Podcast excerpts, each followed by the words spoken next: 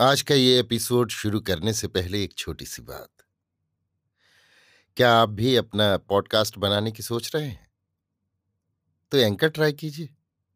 ये पॉडकास्ट बनाने का सबसे आसान तरीका है। नंबर एक, ये फ्री है।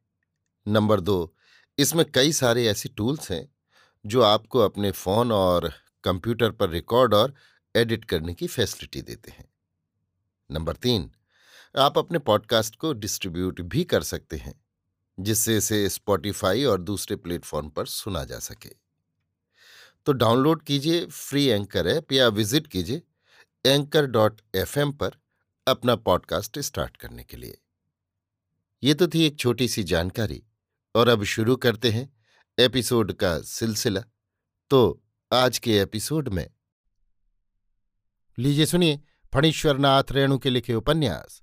मैला आंचल का भाग चौवन, मेरी यानी समीर गोस्वामी की आवाज़ में। कामरेड बासुदेव और सुंदरलाल भी गिरफ। कैसे नहीं गिरफ होगा भाई? एक साल पहले तक किसी ने कभी गंजी भी पहनते नहीं देखा सुनरा को।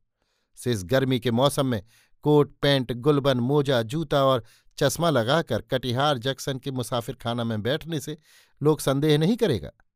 एक डिब्बा सिगरेट खरीदकर दस टकिया लोट तोड़ाते थे दोनों। सुनते हैं। आधा घंटा में ही दोनों ने करीब करीब सभी फेरी वालों को बुलाया और सौदा किया। ये चाह वाला सुनता है नहीं? देहाती समझ लिया है क्या? चाह लाओ। बिस्कुट खाओगे जी, सुन्नर? अरे, थर्ड क्लासी बिस्कुट क्या खाओगे जी? कटिहार के फेरी वाले कैसे चाई होते हैं? सो सबों को मालूम है। चाई मतलब धूर्त। उन लोगों ने बहुत बड़े बड़े लोगों को देखा है, पर ऐसा नहीं। भिकमंगे को चौनी दे दिया। जाओ नाश्ता कर लो। लड़ाई के जमाना में अमेरिकन साहेब लोग इसी तरह सिगरेट और बिस्कुट लुटाते थे। बस सीआईडी कहाँ नहीं है? तुरंत दोनों को गिरफ्त कर लिया। भगवान जाने अब और किस किस का नाम गिनाता है। जोतखी जी ठीक कहते थे, अभी क्या हुआ है? अभी और बाकी है। वासुदेव ने कालीचरण का अभी नाम बताया है, सुनते हैं। ए कालीचरण है कहाँ? मंगला देवी को कटिहार रखने गया है? मंगला देवी कटिहार चली गई। गाँव का चरखा सेंटर टूट गया। कटिहार में मंगला के दूर के रिश्ते के बहनोई रहते हैं। कालीचरण पहुँचाने गया है। पार्टी ऑफ़िस में सुमिरन जी बोले, सुनते हैं, तुम पर भी वारंट है। वारंट? हाँ बासुदेव और सुनरा ने तुम्हारा भी नाम बताया है। जरा होशियारी से घर लौटना। बासुदेव सुनरा? बेईमान, झूठा? कालीचरण अंधेरे में कोठी के बाग के पास छिपा हुआ है। जरा रात हो जाए, तब घर जाएगा। वासुदेव और सुनरा को सोमा ने इतना आगे बढ़ा दिया। उसको ताज्जुब होता है। डकैती के तीन दिन बाद ही कालीचरण को सब पता लग गया था। सेक्रेटरी साहब को चुपचाप कहने के लिए पुरैनिया गया वो, लेकिन सेक्रेटरी साहब पटना चले गए थे। सेक्रेटरी साहब से सारी बातें कहनी होंगी। चलित्तर कर्मकार से हेलमेल बढ़ाने का यही फल है। हम पर विश्वास नहीं हुआ उनको तो। वासुदेव को चार्ज दिए कि चलित्तर से मिलते रहो। बंदूक, पिस्तौल, चलित्तर देता है। काली को जेहल का डर नहीं, पार्टी की कितनी बड़ी बदनामी हुई। अरे बाप, पटना के बड़े लीडर लोग को कैसे मुँह दिखलाएँगे? सब चौपट कर दिया। कोई आ रहा है शायद। कोठी बाग के पास ही अंधेरे में चेहरू से मुलाकात हुई।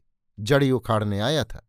उसने बतलाया, गाँव में पुलिस दरोगा कंफू लेकर आए हैं। कालीचरण ने चेथरू को दो रुपया दिया। माँ को दे देना। और ये तुम लो एक रुपया। जड़ी उखाड़ने के बदले चेथरू गाँव की ओर भागा। फिरारी क्रांति को पकड़ा देने वालों को बहुत रुपया इनाम मिलता है। तुरंत ही उसने दारोगा साहब को चुपचाप खबर दी। हम कालीचरण को कोठी के बगीचे में देखा है। दारोगा साहब मलेट्री लेकर जब तक आवें, कालीचरण पवन हो गया। पवन यानी हवा। चेथरू कहता है, यहीं से पश्चिम की ओर हनहनाता हुआ चला गया। घोड़पाड़ा की तरह खेलावन सिंह यादव बेचारे को फिर एक चरण लग गया। इधर खेलावन जरा ज़्यादा हेलमेल रखता था कालीचरण से। दारोगा साहब ने कहा, ज़रूर डकैती का माल आपके यहाँ रहता है। आपने उन लोगों को चौखड़ा घर बनवा दिया है, क्यों? लगता है खेलावन सिंह यादव का दिन अब घटती पर है।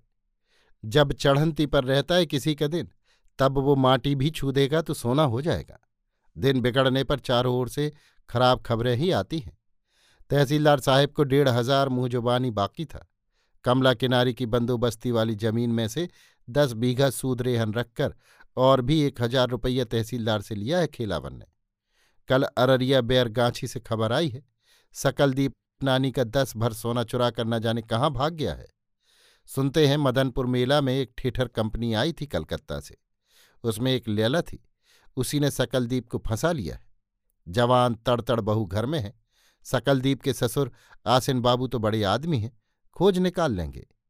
केलावन की स्त्री कहती है, जिन पीर बाबा के दरगाह पर घर नहीं है, वहाँ एक झोपड़ी बनाने के लिए तीन साल से कह रही थी, आखिर नहीं बनाए। कालीचरण की बात पर फुच्छ हो गए, चौखड़ा घर बनवा दिया। दुहाई बाबा जिन पीर, भूल चूक माफ़ करो, मेरे बच्चा का मति फेर दो महात्मा सिडनी और बद्धी चढ़ाऊँगी, एक भर गांजा दूँगी महंगूदास के यहाँ खलासी जी आए हैं। फुलिया की सारी देह में घाव हो गया है। पैटमान जी के पास कई बार संवाद भेजा फुलिया ने। ऐतबारी बूढ़ा को उस दिन भेजा तो मालूम हुआ, पैटमान जी की बहाली हो गई बथनाहा, नेपाल सीमा के पास। चौकी खाट वगैरह सब बेच दिया है पैटमान जी ने। सरकारी नौकरी वाले की जब बदली होती है तो वो सभी चीज़ें बेच देता है। नई जगह में जाकर नई चीज़ें मिलती हैं। इसलिए क्या जनाना को भी छोड़ देगा कोई। खलासी जी ने सुना तो दौड़े आए हैं। कोई कुछ कहे, खलासी का कोई दोख नहीं। सारा दोख फुलिया का है। जो बेचारा इतना खर्च करके तुमसे चुमौना किया, वो तुमको अगोर कर बैठा रहेगा तो चूल्हा कैसे जलेगा? खलासी बेचारा दिन भर रेलवी लेन पर काम करता था और इधर पेट मांझी लेन क्लियर देकर गाड़ी पास करने के बाद फुलिया के यहाँ आकर बैठे रहते थे। आखिर एक दिन लड़ाई, झगड़ा, मारपीट करके फुलिया उनके यहाँ भाग गई। खलासी जी का इसमें क्या कसूर है? पाप भला छिपे। सारी देह गल गई है, मगर अभी भी होश नहीं हुआ है फुलिया को। रम पियरिया उसके यहाँ रोज आती है और फुलिया फुसुर फुसुर करके उसको सिखाती है। महंत से कोई चीज़ मांगने का कौन समय है? कैसे क्या कहना चाहिए? खलासी जी कहते हैं, दुनिया भर के लोगों की गर्मी की बीमारी आराम करें हम। और हमारी घरवाली इस रोग से भोगे। तीन गोली में ही ठीक हो जाएगी। एक बात है, गर्मी निकलेगी तो एक अंग को लेकर, आँख, नाक, दांत, अंगुली, इसमें कोई एक अंग झूठा हो जाएगा। गाँव के बारे में खलासी जी कहते हैं, गाँव में बनर भुत्ता लगा है, बंदर का भूत। गाँव के गाँव इसी तरह साफ़ हो जाते हैं। कोई बंदर मरा था इस गाँव में? ठीक बात, एकदम ठीक। डॉक्टर बाबू तो तीन बंदर पालते थे। न जाने कौन सुई दीन की दोनों बेचारा कहकाते कहकाते मर गया। रात भर की आया था, याद नहीं। ठीक बात ठीक बात। एह, ये डॉक्टर ऐसा जुल्मी आदमी था, सारे गाँव को चौपट कर दिया। कोई परवाह नहीं, खलासी जी कहते हैं, हम रात में चक्कर पूज कर इस टोला को बाँध देंगे, कुछ नहीं होगा। रमजूदास के गुहाल में चक्कर पूजा है, खलासी ने, चावल, दूध और अड़हुल के फूल से चक्कर बनाया है। बीच में माटी का एक बड़ा सा दिया है और उसमें एक बड़ी सी बत्ती जल रही है। एक बोतल दारू पीकर खलासी जी बैठे हैं। रह रह कर दिया की जलती बाती को मुँह में ले लेते हैं। अरे बाप! अलबत्त ओझा है खलासी जी। अरे रे! जीप में सुई गड़ा लिए। इस पार से उस पार। अरे आजू के रेनिगे मैया, बड़ा अनहकाल लागे। दाहिने डाकिन बामे पिचास बोले। हूँ। दोहाए गोरा पार्वती सर महादेव। नैना जोगिन जो सत से बेसत जाए, अंग अंग फूट बहराए।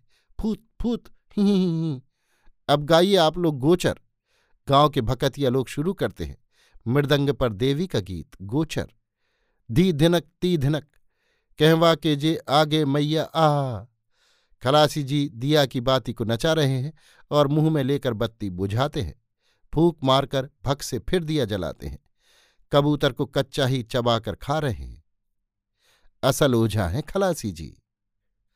अभी आप सुन रहे थे फणीश्वरनाथ रेणु के लिखे उपन्यास, मैला आंचल का, भाग चौवन, मेरी यानी समीर गोस्वामी की आवाज़ में।